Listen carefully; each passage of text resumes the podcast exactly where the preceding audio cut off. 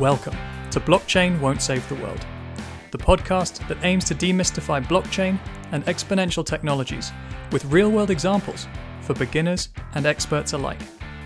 Because blockchain won't save the world, we will.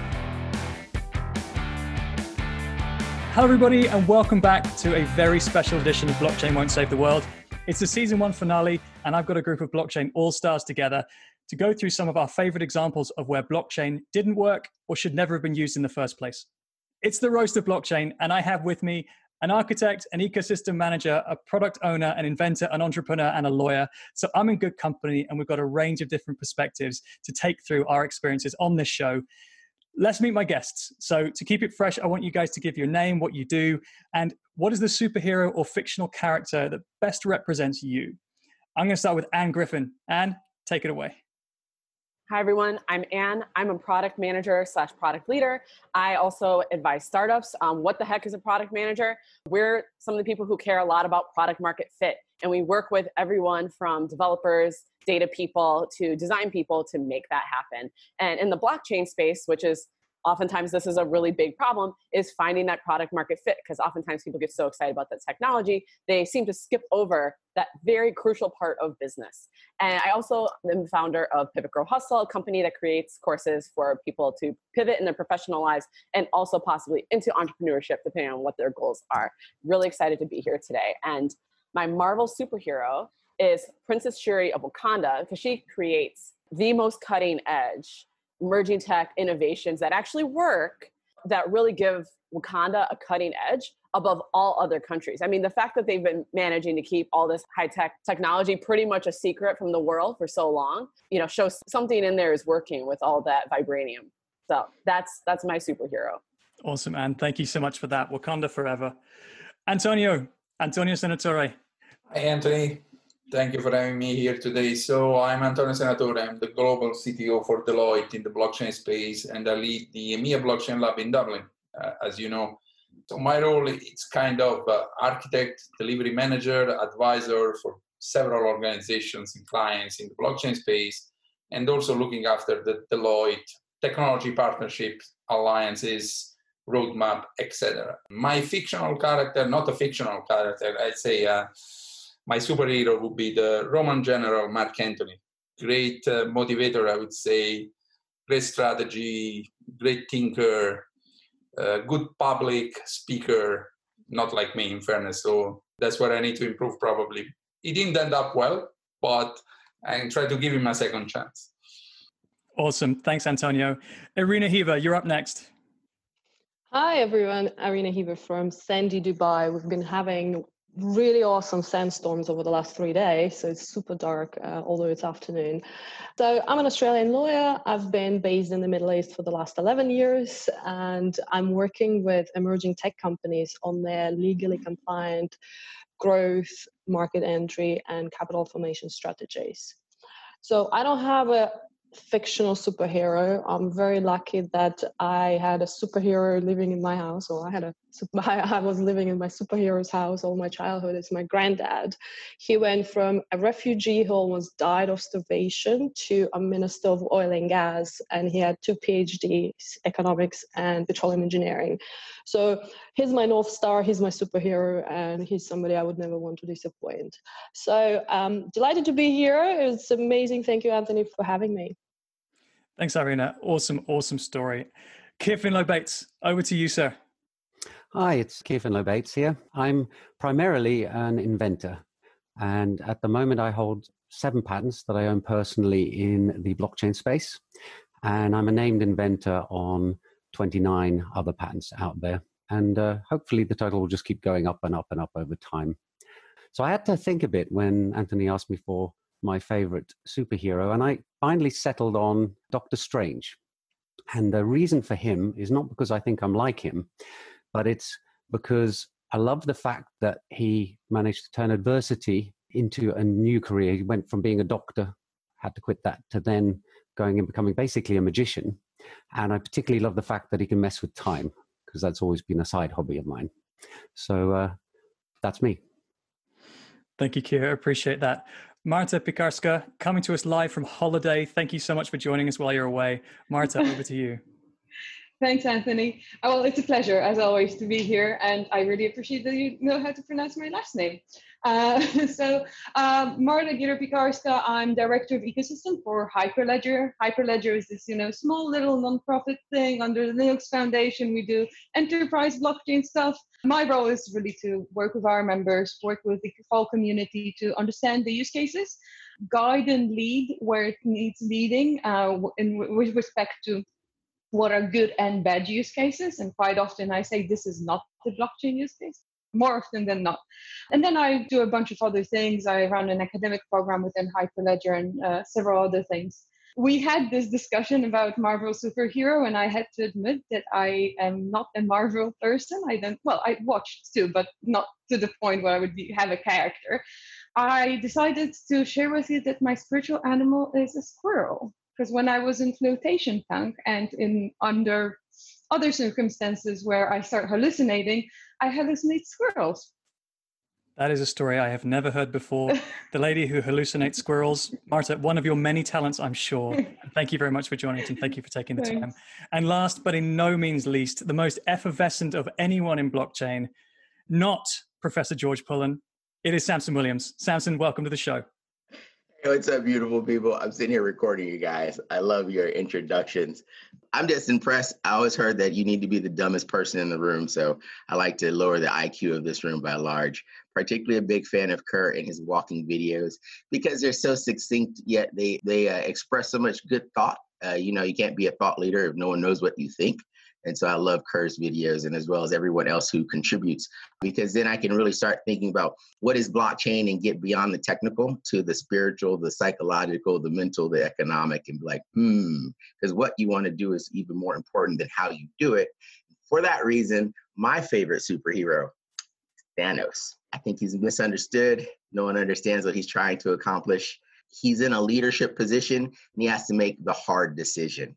And so, actually, blockchain in the blockchain ecosystem, we need a Thanos because right now we have a bunch of stuff that's just useless. I appreciate that. So, if half of the useless use cases disappear, that wouldn't be a bad thing. But if half of the guests on this show disappear by the end of the episode, you'll know why, and you can blame the guy down there. So, Samson, thank you very much. And for anybody who doesn't know me, my name's Anthony Day. I'm a blockchain partner for IBM. And the superhero that I believe is most like me, it's got to be Ghost Rider. He is the original motorcycle riding superhero. Whenever he's around, stuff is usually on fire, and his weapon of choice is a chain. So, what could be more representative of somebody working in this space than Ghost Rider? So, that's me. That's my guests. And thank you, everyone, for joining us. We're going to start the roast. So, guys, what I'm going to ask you to do is bring a couple of use cases, a couple of examples from your history where you've heard cringy stories, face palm moments, examples of where blockchain is being used that just made no sense, was overhyped, was blockchain for blockchain's sake. It just didn't make any sense. I'm trusting you guys to be objective. You know a good use case, you know a good use of technology when you see it. So let's get straight into it. Anne Griffin, kick us off. Yes. So as I mentioned before, couple things that I'm very interested in are product market fit. And in general, what everyone is interested in is not bankrupting any companies, unless for some reason you have a, like a vendetta out against them. So I learned about the power of Ethereum from inside Ethereum.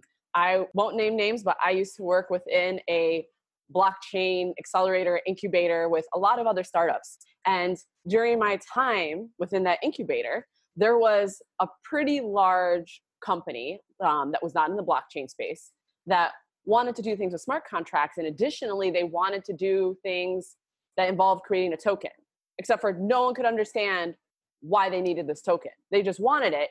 And repeatedly, people from different parts of the incubator that were trying to help them told them, hey, if you do this, you're going to bankrupt yourself. There's no reason for this token. You're going to have people buy this token to purchase your services, but people already purchase your services with fiat. And they were trying to figure out okay, so if there's fluctuations with this token, are you just going to let your customers lose money? Are you going to pay them back? Like, how does that how does that work?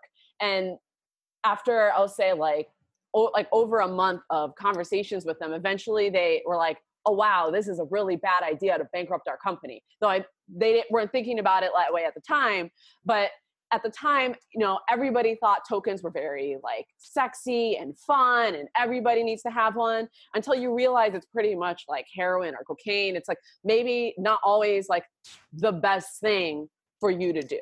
So, especially if you want to maintain your customers' trust as a product manager, caring about your customers is kind of a thing. It's very important to your business. So, if you are already an established company and you want to also completely destroy your reputation with your customers, this is potentially a good way to do it. Not saying all tokens are bad, but thinking about like, why do you want one? And do you actually need one?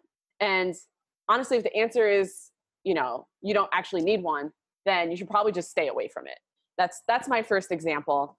It was really interesting seeing how people try to justify to themselves why they really needed this token and all those things just kind of were corporate speak for because I wanna.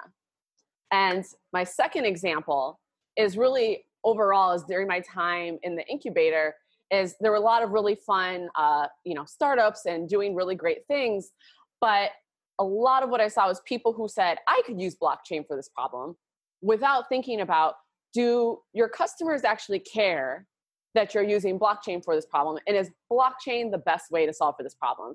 And especially around some of the startups that we're trying to solve for rights around artists whether it be music or whether it be like drawn or other things and realizing especially certain things people want those things instantly. People don't want to wait for a public ledger to finish figuring out do you actually have the rights to play this song to play? Imagine if that was spotify. You'd throw it away and pandora would be doing a lot better today than it is. And sorry for those of you who are coming from different countries. I don't know if pandora is actually in other countries but everyone knows spotify. Pandora at some point got ellipsed by uh, ellipse yeah they got Ellipse by spotify and you, I don't really hear about them as much anymore, except for the few people who still have that subscription. And so thinking about, you know, do we really need blockchain for this use case? And do the customers actually care? Because people say that they really care about things like making sure artists get paid and artists really have rights to their work. But at the end of the day, when something takes less than a second to download or hear or use or obtain, and that's people's expectation, kind of like Amazon Prime when people can get something in two days, people are less likely to go for the thing where they're like, oh, I'm gonna have to wait whole seconds for this this transaction to occur before I can access this. It's a lot less appealing. And so people thinking about does this actually need to use the technology? And if I'm going to use the technology, how can I use it in a way that's not going to create friction for these customers? Because at the end of the day, you're just going to have a product with no customers. So even if you have somewhat a product market fit, you're removing the fit a bit because people want their things now. Love those examples, Anne. And you've kind of come straight out of the gate with two of probably the most observable issues in and around blockchain is tokens for token's sake and blockchain for blockchain's sake. Guys, anybody else want to come in on this one? Any rebuttals, any thoughts, any builds? What do you think? I, I can't even start. It's just insane. I mean, the token thing, like, why? Why so many companies? And it's, you know, they have a sound solution, everything's great. And then it's like, oh, and by the way, we can also, you know, solutions that accept payments in fiat and uh, cryptocurrencies, and then they create their own token. Like, why would I buy your token? Why? No, this is it's just wrong. I, I've seen so many projects actually dying because of that, because investors were scared of the fact that there was a token, you know, and the regulatory issues were just horrible. And and to what you were talking about with too much blockchain and blockchain everywhere. Back in the time when I was uh, working with Blockstream, uh, it was at the early stages of uh, this whole industry. We had big companies coming to us and saying, "Hey, could you put our solution on a blockchain?" Uh, like, like I'm just gonna take it and sprinkle some blockchain on it and that will be it. Well, not, not necessarily. So yes, absolutely spot on. So you had companies coming to you asking for blockchain. We had governments coming to us asking for blockchain. A full ministries, we want some blockchain, and the answer would be uh, for what? Doesn't matter. This is our budget.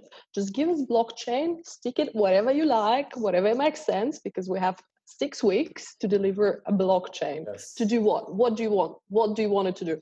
Don't ask any questions, just stick some blockchain somewhere. And you know what? We did, and we took their money. So, I mean, they had uh, money to spend, uh, they had a budget, and they needed a blockchain. Yeah. I mean, there are two aspects there. I mean, the, the blockchain for blockchain sake, as Irina is saying, I mean, sometimes these R&D money. Sometimes these we want to explore what this technology is, and there's nothing wrong about that because money has been thrown away for for worse things, and maybe they they learn and they explore that yeah it doesn't make sense. the blockchain for blockchain sake though is, is, is particularly appalling when an intermediary comes to you and asks for a blockchain how, what can blockchain do for me and my answer is likely disintermediate you and getting you out of business so it's really you got to rethink about your place in the ecosystem so that, that those are the things that happen in the blockchain space i think the do- token craze like a token for token sake is mainly was driven by the ico boom at the time it was a way to get cash quickly. And so you needed a token to do that, even if it didn't make any sense. So you put out a token and Andrew, you had that call with the, the podcast with Rob Massey uh, without even knowing what is this thing, what is it, and never mind about regulation, taxation, etc. What is it? Uh, so the ICO has driven that bit, I think, heavily because it was cash, it was easy money. It's understandable. For sure. Samson, I know you're coming in on this because I know you you put where's the token, where's the token? Tell us how the token should be. We love tokens. We love tokens. Tokens are quintessential to just Irina just said the most American thing since Donald Trump opened his mouth. I love it. She's like, people have money and they wanted to give us money and we accepted that money. And I 100% approve because part of why we love ICOs, unregulated online gambling, right, is that without the r&d if you just rethink of this money the billions of dollars that went into the ico craze the awareness if you want mass adoption of a technology this is what retail investors retail participants normal people joe schmo off the street now at least they under they have an idea they heard the term blockchain they might not understand what a blockchain is because Kerr hasn't told them what it is yet. And the term itself is continuing to evolve. And so when I look at all the money that went into the, uh, was it Telegram that had to give back like 1.4 billion dollars because they did a Reg D out of the British Virgin Islands. So they did actually file paperwork with the United States Securities and Exchange Commission. Number one, and so number two, it was with accredited or sophisticated investors uh, by uh, by and large. But they had to give that money back. But what it did for the overall blockchain distributed ledger technology whatever DeFi is. I don't even know what that is. That's a different cult. We'll talk about that later. It brought awareness. And you can't buy that kind of awareness. You can't buy the type of people who are like, oh, let me actually dig into this. So Kerr has seven or eight patents. That's great because now people like, oh, let me read Kerr's white paper. And before, no one was ever reading white papers for anything. I mean, granted, 99% of white papers are garbage. That's beside the point. But it's getting more people interested in STEM, science, technology, engineering, and math. And for that reason, 2017 to 2019 was a great era in just technology growth and development. What is a chip company? Uh, NVIDIA, forget what their name, maybe it is NVIDIA. So if they took the microns on the chips for the GPUs, et cetera, for processing speed.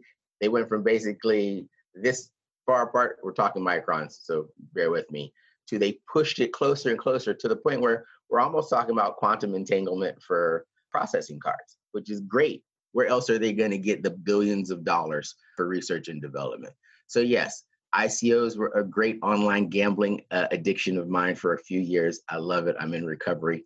But what that also brought was research and development dollars to academia and science and technology that otherwise would not have happened. And so while blockchain might not save the world, occasionally greedy humans can inadvertently help move science forward and i'm all for that and the only thing we need next is for irina to get the regulatory agencies and bodies and governments to move as quickly as entrepreneurs and science tends to I'll actually add to that. Also, that brought a lot of awareness to what is money, where money comes from. So people started actually thinking, oh god there's like a federal reserve somewhere printing money and they're not actually printing money they're just like poking the keyboard so people are becoming more and more aware what is money why dollars dirhams pounds make sense as opposed to Bitcoin allegedly does not make sense because it's not backed by governments, right? Look at Lebanon just across the road from me. Their money doesn't make sense uh, anymore. So, uh, what I really like about that ICO craze and the awareness is that people started thinking, what is money? Does it make sense? Am I enslaved by debt and the debt that is created by financial institutions? Some people actually started thinking for themselves, which is always a great idea. Nice. Love that, guys. And Samson, thank you for starting us off strong. Even through dumb stuff can come good outcomes. So appreciate that. Antonio, you're up next. What are you going to roast? Where do I start? No, I have my two my two cases. One one from is from the early days, Anthony, and then the second one you know it already. But one from the early days um, it came when you know there was at the beginning of blockchain, probably after you know 2015, I would say, when we started looking at the enterprise blockchain space, etc. There were several point of views article going around talking about blockchain that would in, enable uh, quick reporting because and fast data access because having a distributed ledger where several organizations could transact that would enable quick reporting and, and fast data access uh, which there is some truth into that in a way yeah you know where this stuff gets transacted but it's not a, a query box. It's not a, a data lake. And actually, I've seen cases where, where organizations have asked to replace, to see whether they could replace their data warehousing with a blockchain without even having an ecosystem or, or a network. It's just we have this data lake with data coming or data warehouse from all over the place. We want to put a distributed ledger between my, ourselves and our stakeholders and then do fast quitting because we read this report here and this article it says that it can be done and we want to do that. So I literally stepped into places where I saw that idea and I had to talk people out of that idea. And I had even to prove people out of that idea with a six, eight, ten weeks technical spike to say, you see, data comes out in 20 minutes here. So not, not really, or in two hours, or it will never come out. So that, that was an interesting one, very early days of blockchain. And I, I don't see that around anymore. But from time to time, that may occur. Uh, the second one is is another one that I've seen really loads of time. There is an angle for it, and there is there are good use cases for it, but it's time stamping, the way we call, especially the private time stamping one. Let's assume me and you, Anthony, have to exchange data, and the way we're going to do that to make sure I'm sending you the right data is every time I got the bulk of data that I time stamp into a blockchain between me and you, then I send the data with a hash.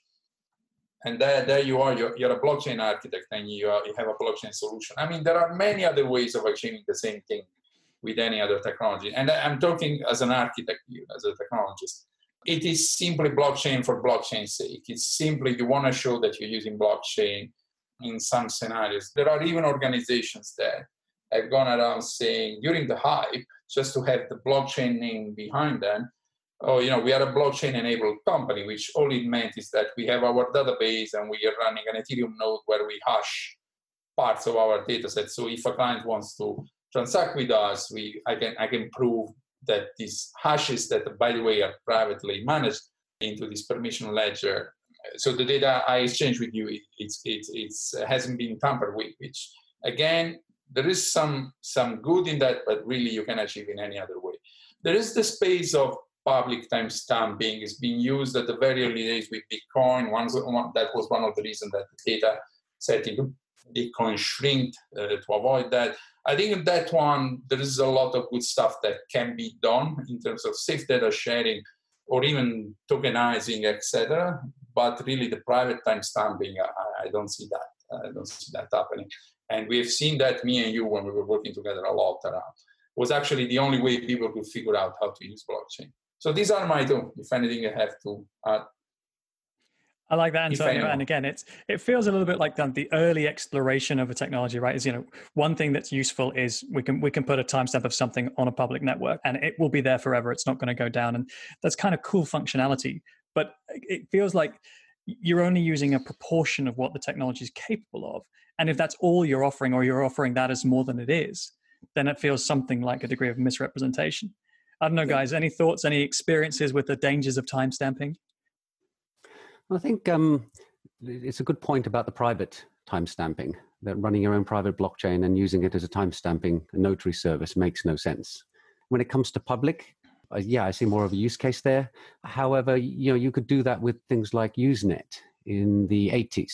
You could put your hash on, you know, public bulletin board, and then you've got a timestamp. So again, do you need to have this whole infrastructure of a nodes running away and uh, some kind of consensus protocol because Usenet didn't require a consensus protocol. Um, did have a peer-to-peer section, so that bit kind of translates across. So um, I thought that was good. Yeah, we have always been publishing hashes like SHA all over the internet before with blockchain, and that that worked. That that's all. Of, It's exactly your point here. All right, Irina, I think you're up next. Having started off with some of the examples from the Middle East, I'm really excited to hear where you're going with this one next. But take it away. So I've got the first example. I want to call it "If you can't beat them." So over the years, major Wall Street bankers bashed Bitcoin. The biggest basher, Jamie Dimon, the uh, JP Morgan CEO, as the loudest critic, he said that he would fire any employee who's trading Bitcoin for being stupid. He then called the Bitcoin bubble the most, the biggest bubble, and it's worse than the tulip bubble of the 17th century. And he also predicted that the whole Bitcoin thing will end very, very badly. In September 2017, he actually went as far as to call Bitcoin a fraud. Now, fast forward to February 2019, and JP Morgan announced the rollout of the first cryptocurrency backed by a major US bank, by, backed by themselves. So, the weird thing is that they created a token, JPM token, which is intended to settle internal institutional transactions between their institutional clients. So just think about that. In one of the interviews, Jamie Dimon announced that they move around 6 trillion US dollars daily. And they don't do that carrying bags of cash back and forth, right? They do that by creating entries within their own ledger. So if you break it down, they've created a token to settle transactions for their institutional clients on their own recording system within their own ledger. Well, that just doesn't make any sense, right? I mean, at least to me. And I've been trying to research more on that. And uh, they have a page on their website dedicated to the JP Morgan token, and there's just crickets there. There's absolutely no uh, late new late news or updates or anything. So if you think about that, and I'm not a big fan of banks, the banking cartel. If you look at the banking cartel, what do they have? They have a banking license that allows them to charge you silly amounts for sending money back and forth. And allegedly that banking license prevents or is there to ensure that there's no money laundering happening that there's no financing of terrorism happening that there's no financial fraud happening right? Because they have a banking license they're regulated. But if you just google jp morgan fines for forex uh, meddling for uh, breach of money laundering laws and regulations so that's they, they and they're paying those fines as a, a cost of doing business so now, what are they doing? They have taken blockchain technology, and allegedly their token is on Ethereum blockchain, in order to make those settlements clearly cheaper. Otherwise, why would they be doing that? And they are using blockchain technology or they're intending to use blockchain technology to make it cheaper for them to settle those transactions between the institutional clients because probably just like in the uh, capital markets environment people can't find you know who owes who what and uh, where is the record of what. So they're uh, intending to use blockchain technology to make it cheaper and faster for them to keep their own ledger accountable to themselves. How does it work? And so that is super, super, super bizarre. And then what happened in March 2020, so March this year, JP Morgan announced that they will start servicing cryptocurrency exchanges like Coinbase and Gemini. So here's a great example. If you can't beat them, just join them. You know, you call uh, you call us fraud. You know, a couple of years ago. Today you're servicing us, which is I mean, it, it's great for our industry, but it just shows how broken our banking system is, the world's banking system. I like that one, Irina, and thank you. Hopefully, it was doesn't isn't seen as too much of a personal attack on one bank individually, but more just a case of saying, actually, don't stand in the way of progress until you've tried it yourself. And actually, if you go about trying it yourself and suddenly realize it has value, then you might want to say something about the statements you said previously. I have nothing against JP Morgan. I hate all the banks equally.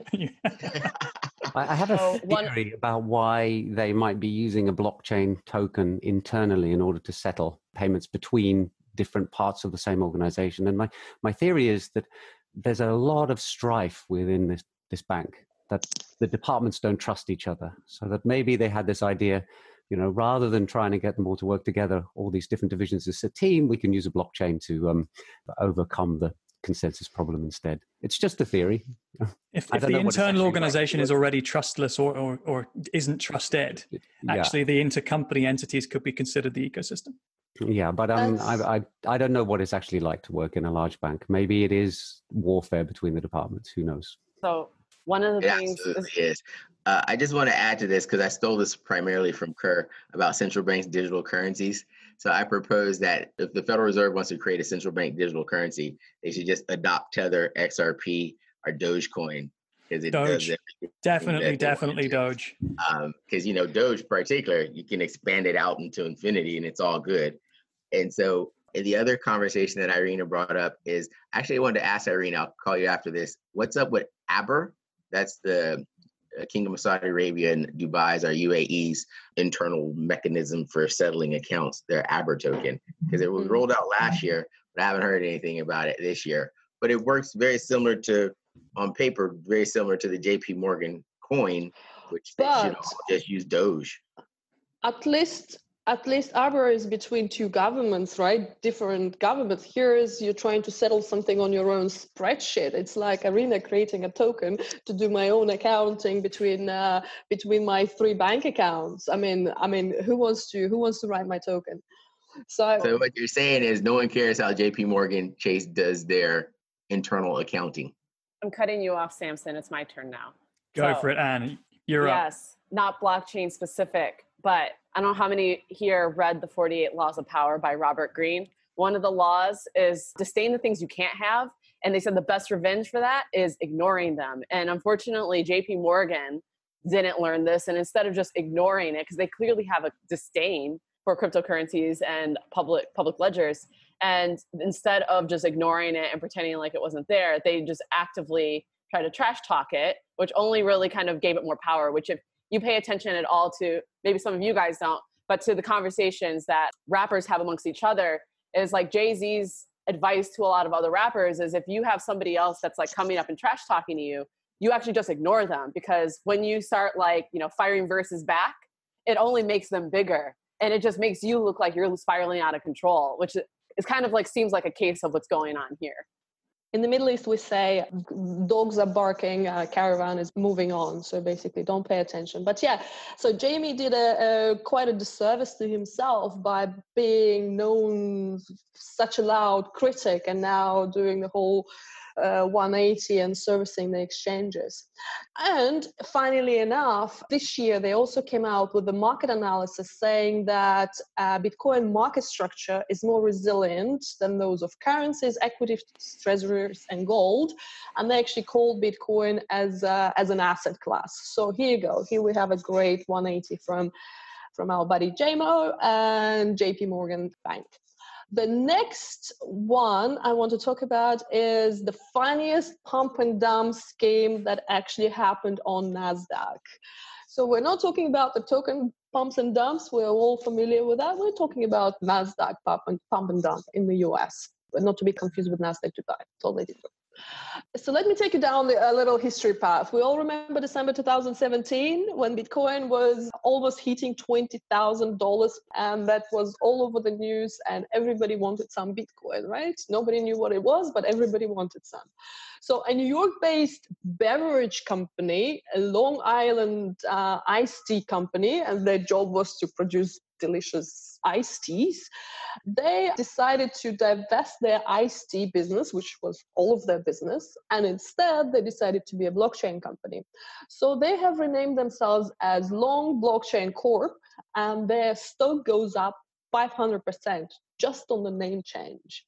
So they wanted to take those profits and invest in Bitcoin mining equipment to mine Bitcoin because they wanted to be ahead of all the other beverage companies, I suppose, who were not mining Bitcoin. So now they're like, okay, we we're to be uh, mining Bitcoin. Guess how it worked out? It did not work out very well for them. Uh, they got delisted from NASDAQ for uh, very low volume trading. Um, they got subpoenaed by SEC and they got subpoenaed by a couple of more uh, authorities in the US because people uh, suspected insider trading. So I guess that's an awesome pump and dump scheme. And if you look at their public announcements or their public information, they have not purchased uh, Bitcoin miners, surprise, surprise. And they're also not manufacturing tea anymore. So here you go. That's quite a, a bizarre, bizarre thing that has actually happened. Yeah. I remember that one because I remember Same. thinking at the time I should change my surname so I'd be Keir Finlow Blockchain instead of Keir Finlow Bates. So I'm glad I didn't do that. It's not my too husband, late, my husband gave me this mug because he said that will increase my uh, market value as well. All right, very good. Again, great examples of can't beat them, join them, the pump and dumps. These are all things that we have to deal with as trying to do our best to use the technology for what it should be used for. Coming up against these sorts of stories, or this is oftentimes well known in public opinion, or you know creates bias before you even mention the word "I work in blockchain." So it's unhelpful uniquely.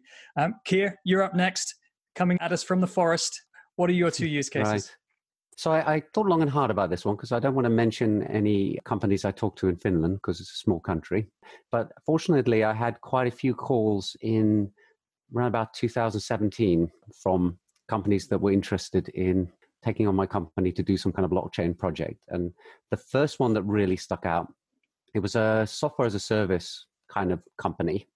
And their CTO, I think, called me up and said that they were looking into a project whereby the sign up page for their clients would take the data and store it on a blockchain.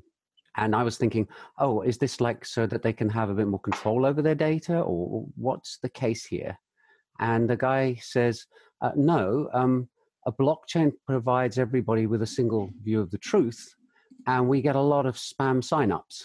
So if we put the data on a blockchain, then it's going to be true. It'll actually be real email addresses and real people signing up. And then I was kind of, well, that's not really actually the case. And it sounds funny to you guys, but uh, this thing has cropped up several times. I even did a video on it about a year ago. And even in the comments there, people were saying, no, when you put stuff on the blockchain, it's true. And unfortunately, it's not. You can even put a sentence on the Bitcoin blockchain that says, this sentence is false you know, there you are. There's a proof that blockchains do not magically make things true. So uh, that was the first case. And the second case was a call from a, it was like a sort of childcare and entertainment center where there's sort of activities, there's babysitting, well, not babysitting because the kids are no longer babies, and slot machines, you know, game machines for them to play on. And I get a call and they're asking about moving from using physical tokens, you know, little coins, to having digital tokens that can be on people's phones. And then, because the, all the kids, the older kids have phones, and then they can spend them to play on a video game or air hockey or something like that. And I said, Oh, that's interesting. So uh, that they would be allowed to it'd be, it'd be, a digital coin, but they'd actually be able to exchange them with each other without having to go through you guys. Or maybe you want the coins to be usable in other places as well. And he's like, no, no, no, no. These coins must not be able to be swapped between people. You buy coins, you have to use them. It's like, okay. Um, and it took me a while to twig as to what the reason for this was. Now, obviously, he didn't need a blockchain, they just needed a, a database and traditional software in order to run that because they're just keeping a balance internally. And it finally twigged that, of course, they don't want people exchanging coins because it's the same as the gift token industry. I, have always wondered why would somebody give me a, a 10 euro gift token when they could give me, you know, that I can spend in one shop when they could give me this 10 euro note, which is an amazing gift token that you can spend in any shop. Um, the reason is if, uh, if you can't exchange these coins, you have to spend them there or throw them away. And that's effectively free money for the company. So the last thing they needed was to give their clientele the uh, option of trading out the stuff that they bought. And you see the same thing in things like, for example, um, Fortnite, where V Bucks cannot be traded and used to buy things in other games. You know, they, they want to keep the money in their game, not see it wandering off to somewhere else. So that was the second case. Love those two, Keir. Anyone else want to come in on those? Silence. It just made they were too, made too made too much sense. too, too far too logical. And I mean, if if putting things on the blockchain made them true, I would definitely start saying that some of these banks owe me like five million, ten million dollars, and uh, only problem is, is they could easily put something else on the blockchain that says I owe them more. So, mm, well, you end up with contradictions, wouldn't you? So it's from a logical point of view, it's obvious that's not the case. I mean, it'd be, be wonderful to have a device that uh, actually allowed you to cut through to the truth, but you can actually see even in mathematics that there are things that are true but that, but that cannot be proved or things that are false but cannot be disproved. And if it happens in something as fundamental as mathematics, then there's no hope for the rest of us probably there is a fault in us as well because quite often i hear people saying that blockchain is a single source of truth mm. so if it's a single source of truth then everything mm-hmm. there is truth well it kind of is if you think about it in terms of where you're set you're you're declaring that it's true you're saying if you're using it as a ledger to say this address owns this amount um, and then this transaction took place transferring it to there. You're saying that that is the truth. And the fact is that maybe the parties didn't want to have that transaction to happen or maybe it was done without their um, you know because they weren't careful with their passwords uh, or their keys or something like that. But we say that it doesn't matter. The fact is you you sent a uh, 100 bitcoins um, and you transferred one and you left the other 99 as a, um, a mining reward. It's gone. Your your mistake that is now the truth. Um, yeah. But that's it's a very different truth. Yeah, yeah. It's it's a non-repudiation, mm-hmm. you know. Yes, and that's engine in the end, which which doesn't mean it's true or false, but it, it, it, that statement, that action that has been made is there. The the, the truth, it's it's which is behind that. We we we, we don't really know. Samson, dying to come in on this, buddy. Fire in with. Oh no, no. I just I love how eloquent and professional everyone is. I'm as a as an American from Texas, which makes me a hot mess even than our president.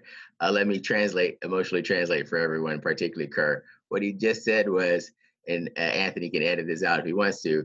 Shitty data on a blockchain is shitty data on a blockchain, and so, and this is where so for so many of the projects it came to a standstill because no one's no one ever wants to do data quality because in many instances it needs to go line by line, and so if you have shitty data on a blockchain, your blockchain is definitely not going to save anything. True story, um, and that's highlights the bigger problem of what, what we have here is an underlying technology, an integration technology, a data management technology, but the rest of the digital transformation behind whatever it is that you're trying to make immutable and trustworthy still needs to happen. Whether that's trying to convert from human entered data to machine entered data, trying to reduce the likelihood of the data when it enters the ledger being inaccurate to start with. Just by adding a blockchain doesn't mean that the rest of the work doesn't have to get done first. And blockchain won't protect you from people who are acting fraudulently, people who are uh, lying, people who are trying to cheat the system. Blockchain won't help you, right?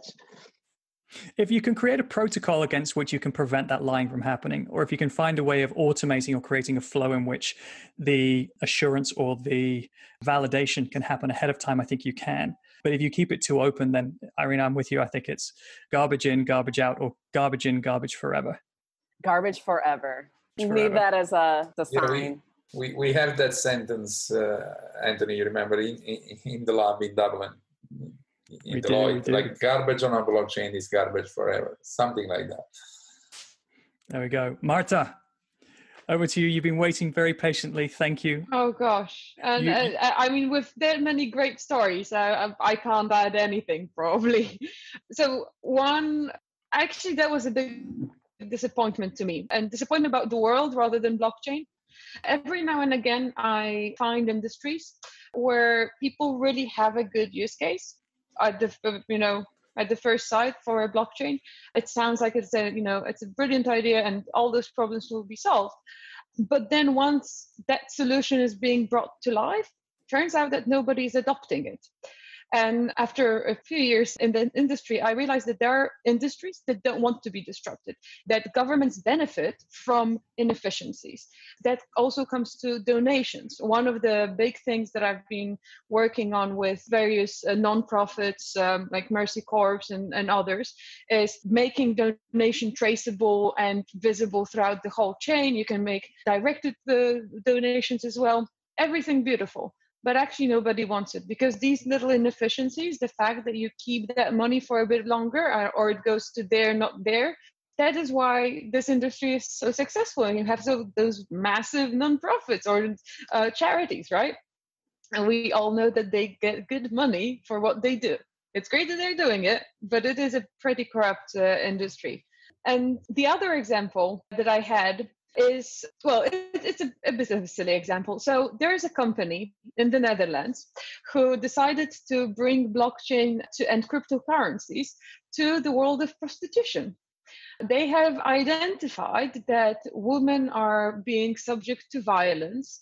When they keep the money on them they can be robbed. The people that they work with their clients don't know if they are healthy or not you know all the stis and so on so they believe that they can create a solution which is a wallet that the ladies or prostitutes keep and have all the payments and so on.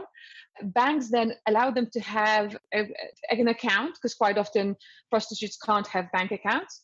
And then on the other side, which is the kind of interesting concept of it, is that you can do KYC for their clients and give them like scorings and so on so that uh, prostitutes would be able to be sure that they are dealing with a good client of sorts. I'm not saying it's a best example but it's a ridiculous one in some ways it, it's a novel one, and, and I wonder how elements of Bitcoin originally was conceived to be anonymous, and that you could transact in a tr- trustless way without having to give out your identity, or you know. But as we all know, people can follow Bitcoin wallets, and cryptocurrency can be observed and, and monitored and moved. So nothing is completely unable to be to be reviewed.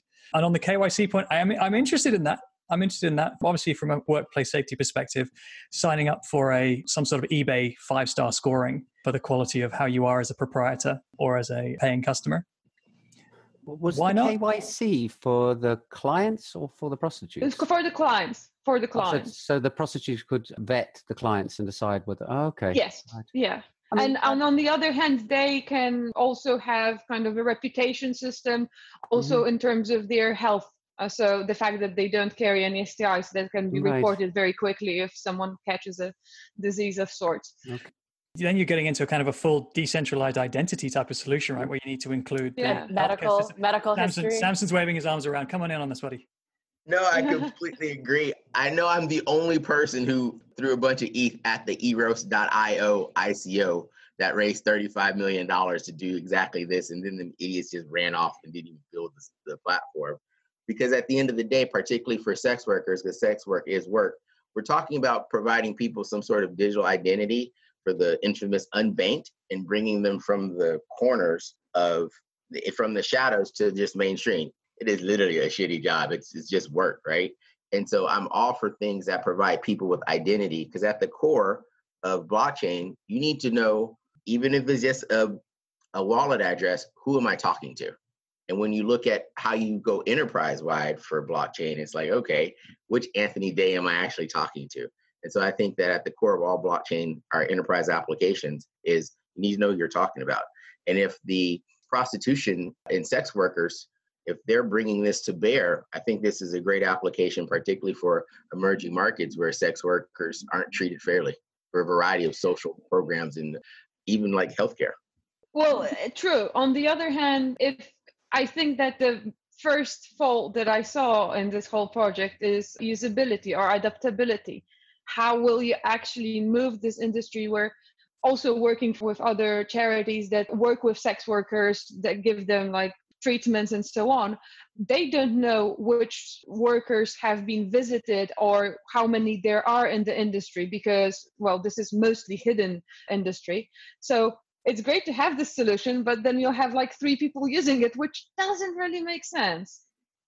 not quite the minimum viable ecosystem, but it's interesting what you're describing is simultaneously giving anonymity and digital identity and identity management at the same time, which I'm not sure how many other solutions there are that can do both sides of that coin. So, not a roastable example, actually, one that I'd love to see be successful, Marta. All right, Samson, we've saved the best till last. The outspoken voice of blockchain, the unstoppable supporter of XRP, the champion of Doge, and soon to be the first black Texan in space. Samson, take it away, buddy. Uh, it's so funny. I was so worried here in America during the COVID. Initially, we were, we didn't have enough toilet paper, but fortunately, I had XRP around, so I was safe. So, one, I want to steal a little thunder from Curb because I think central bank digital currencies, blockchain or not based, are a horrible idea because they don't address debt they don't address credit scores, and of course, credit scores determine small businesses' ability to access this imaginary new digital currency. They don't address poverty, and then they bring up poverty, meaning you still have poor people even with a digital currency. And how, when half the world doesn't have Wi-Fi, the real conversation about a central bank digital currency is Wi-Fi as a human right. Otherwise, you create a thing that half the population can't use. But it brings us back to who are the actual customers of central banks, and it's not actual retail banking folks. Then it brings us to the conversation around scarcity. And I hate having this conversation because then the Bitcoiners be like, oh, Bitcoin only has 21 million. But it's like, well, that is a good point. So if you have a central bank digital currency, blockchain based or not, you basically are saying, hey, I'm going to get a digital wheelbarrow and we can print as many zeros to this ledger as my thumbs can go like this. But when we come back to blockchain, I like to say blockchain isn't hot sauce. You can't put that shit on everything. And so when we talk about how blockchain won't save the world, there's so many use cases. Uh, we're going to start off with uh, tokenized real estate, even though Irina might not agree with me. I think blockchain works really good as a back of the house operations, but until we have a secondary market for these tokens, that's not going to work. And I think that at least here in America, the challenges with overcoming how land title work, land surveys, and of course foreclosure, uh, when you actually want to get this piece of property back, we have to overcome those things. And a lot of those, particularly in the foreclosure circuit, the judges don't care about your fancy technology.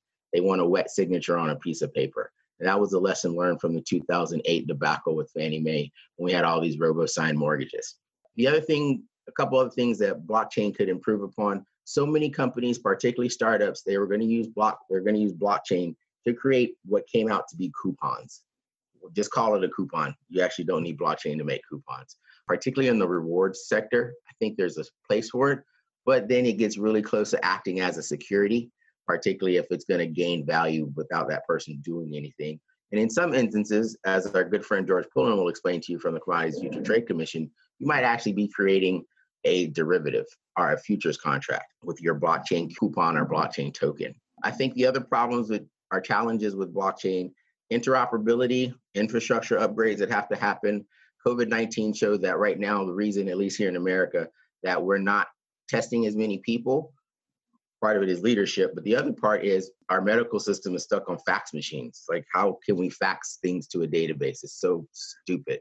But you've got to actually improve your infrastructure, modernize your infrastructure to even attempt to do any type of interoperability between your different blockchains.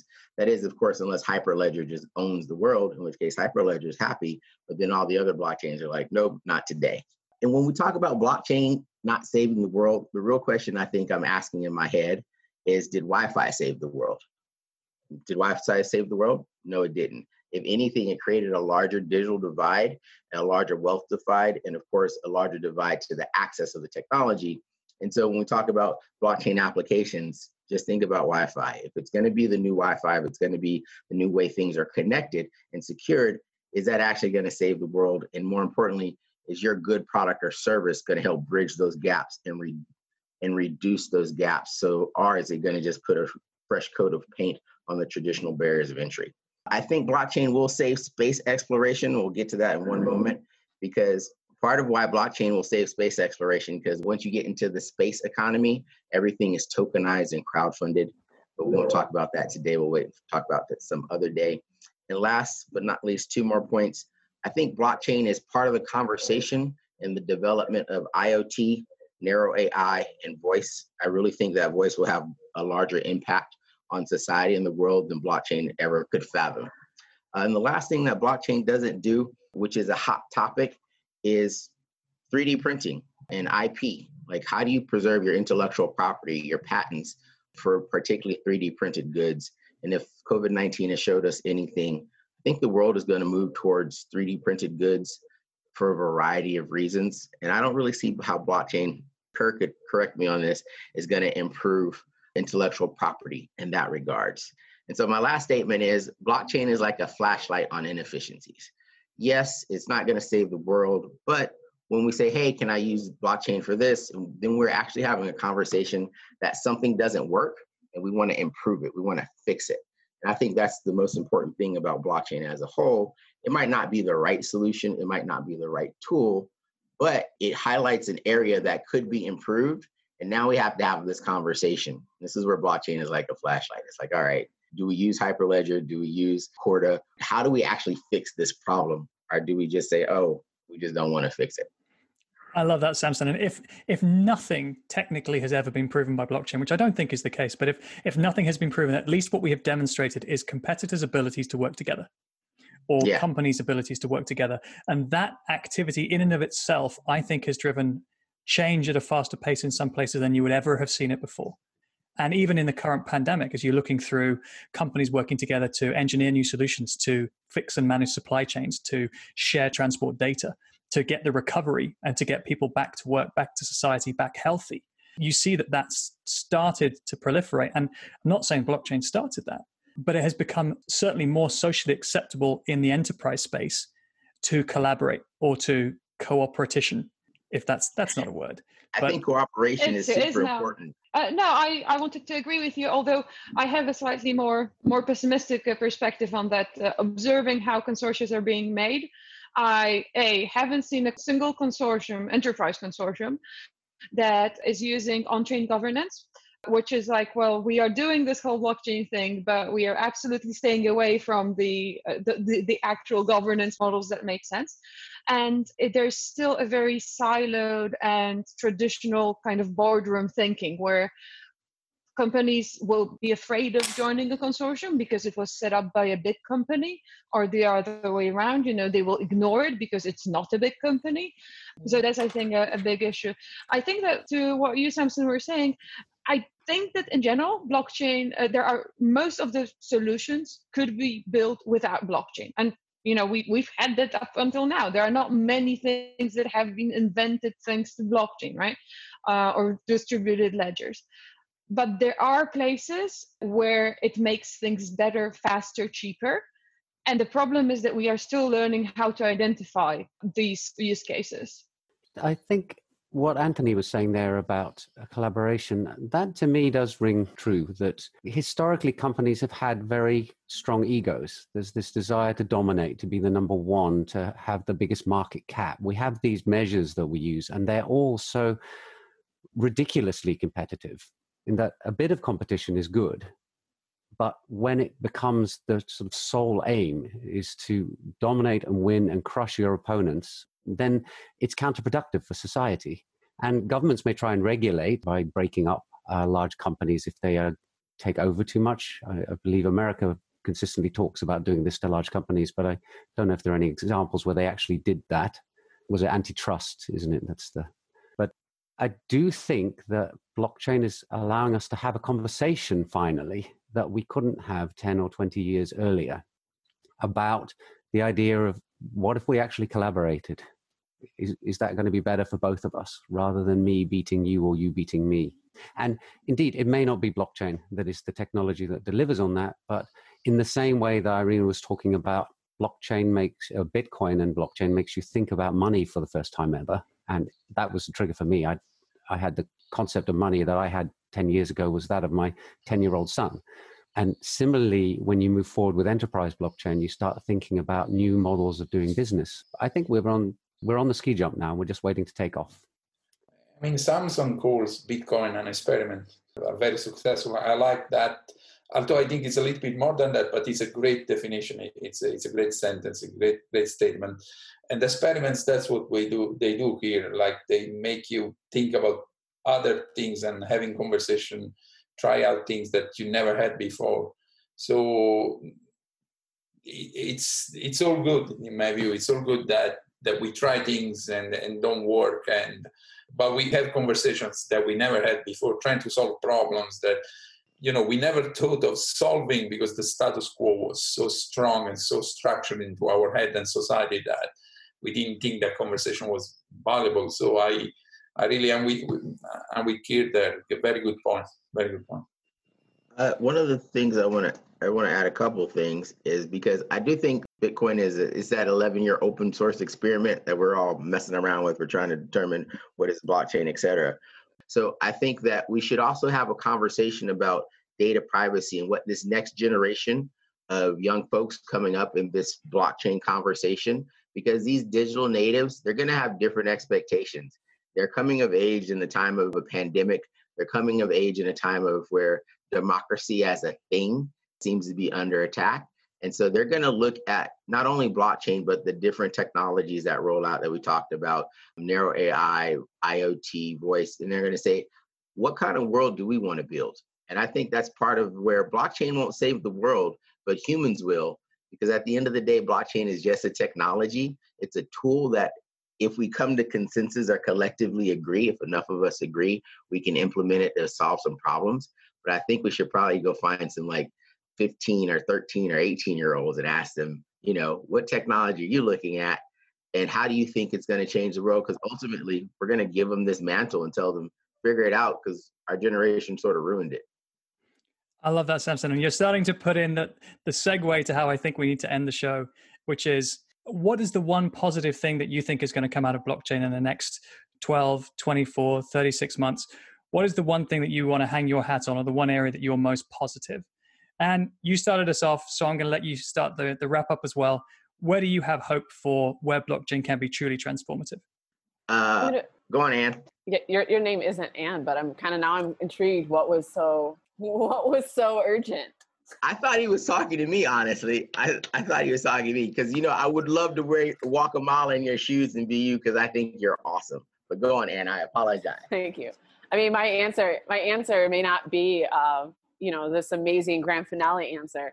I will say there's a lot lot of cases we talked about here where blockchain has a lot of potential for the future and what we see in like 36 months. And i really just see it as like some of those projects that exist today that will be successful will be further along and in a better state to actually make change. Because in the beginning of things you know you know you even look at things like the bitcoin experiment. And, for those of you who aren't watching the video i put that in quotations.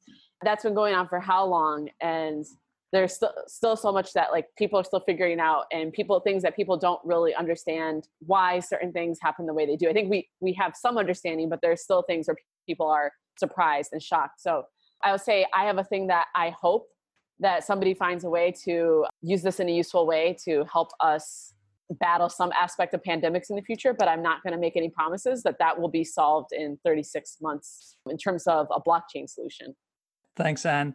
Antonio. Next six months. Six months, 12 months, 36? Yeah, no, oh, I thought I, you said 36. I, yeah, I, I see a lot of things happening in the supply chain space and digital twins right now. There's a lot of demands of, for several reasons. For COVID 19 has given a massive, and I know not everyone agrees with that, but COVID 19 has been a massive wake up call about sustainability of our supply chain in several spaces we're going to see something very interesting happening in the supply chain space. Now, it's a long discussion of why uh, and why supply chain will work and why the digital twins will, will play a role there, but I would say watch that space. All right. Thank you, Antonio. Irina. So I'm all for Bitcoin, not blockchain. With central bank digital currencies, the attack on personal liberties, the attack on humans who don't live in democratic countries, even those who do live in democratic countries but are saying things they the, the government don't want them to be saying will be huge. Just think about what a non-democratic ruler will do to those who dissent from their views in their countries. And that's where Bitcoin comes in. We look at a country down the road called Palestine, which is not even on Google Maps anymore. Um, they have to use Bitcoin because otherwise they're completely prohibited or they're completely prevented from participating in, in the banking system. Look at the Middle East. In the MENA region, less than 14% of population is banked. Just think about it. So you have your Bitcoin wallet, you download 30 seconds here you go you're banked you can now meaningfully participate in commerce. So all for bitcoin not blockchain. So that's one thought. And the second thought i completely agree with samson things will be tokenized and crowdfunded. World economic forum predicts that in five years 10% of the uh, world gdp will be tokenized and traded peer-to-peer on blockchain. So it has to be tokenized and it will be crowd-funded. Will that allow an average Joe, Joe Schmo from the street like myself to participate in investment opportunities? Of course. Will that allow an innovative project to crowd-fund their, uh, you know, um, their mission to Mars? Yes, of course. So, and if you put these two things together, that creates some, for me at least, that creates some sort of a vision of a, of a fair place in this world where more people can participate meaningfully in commerce and can be banked. And we're talking about sex workers who are unbanked. We're talking about crypto people who are unbanked. So, you know, you, you, that gives me a little bit of a hope for humanity.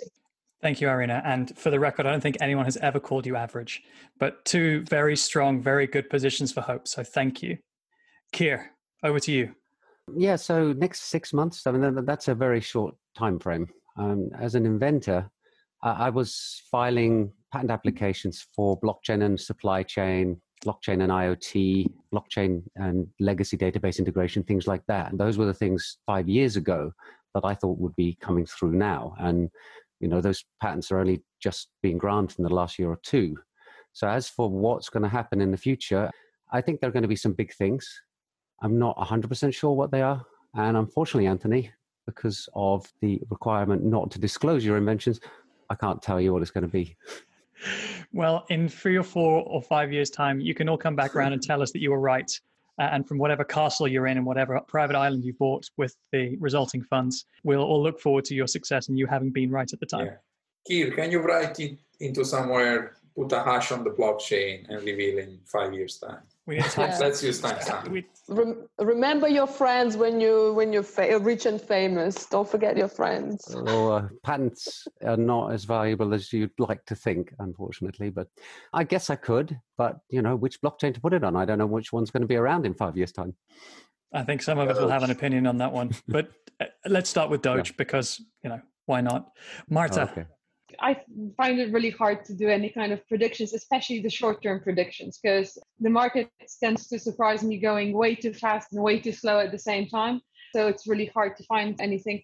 I do agree with Antonio. Digital twins and supply chain are very much developing and doing some really interesting things. So, and they are uh, not as appreciated. We all talk about food supply chain, but there are other elements to the supply chain and logistics and maintenance that are really, really good ideas. I do hope that we will move forward with digital identity. You know, I'm I'm also part of Sovrin, so I do have kind of a believe that we do need a self-sovereign identity, but I'm not convinced that it will happen within the next six months. It's somehow it's just too hard. And finally, Samson or Anne, whoever you'd like to be known by, do you want to close us off on this round? I don't think I'm worthy of being known as Anne Griffin. I've watched her IG workouts and I can barely tie my shoes. She's a beast. You guys should follow Anne on Instagram, by the way. So two things that are going to happen. One, crowdfunding will become more dominant in the space to help startups and blockchain startup blockchain startups who are leveraging blockchain technology because you are never not ever a blockchain startup. Don't ever say that around me. I have a conniption and throw something at you. The other thing that's going to happen is health force the, in america we have space force which sounds stupid or a little silly but it has actually lots of uh, applicability and so the reason we're going to have health force is because prior to September 11, 2001, the US didn't have the Department of Homeland Security. And so after COVID 19, in response to COVID 19 and to further lessen pandemic impacts on America, we will have something, I'm just calling it Health Force. It will be a much larger governmental agency that coordinates all of our health, our pandemic health activities. The reason this is important because I'm putting betting money that Jose Arrieta, who is currently the CIO, the Chief Information Officer for Health and Human Services, will play a role in that forming that health force organization. And they've already rolled out, or Jose has already rolled out a blockchain for accounting purposes and procurement at HHS.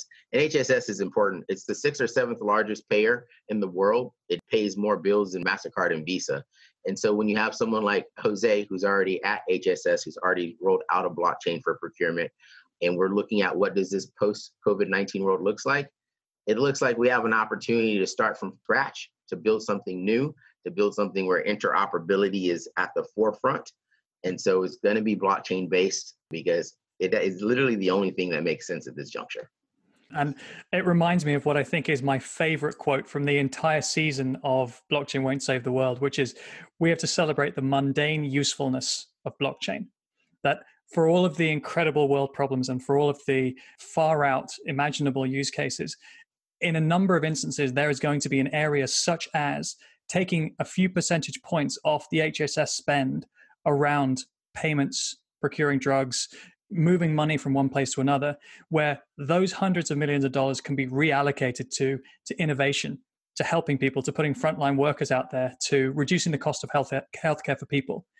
If technology can do that, if all it is is ensuring that data is moved around in a secure way where entities are trusted and understood, where you're reducing administration and bureaucracy, but the outcome of that is driving other transformations that really can save the world, then I'm all for that.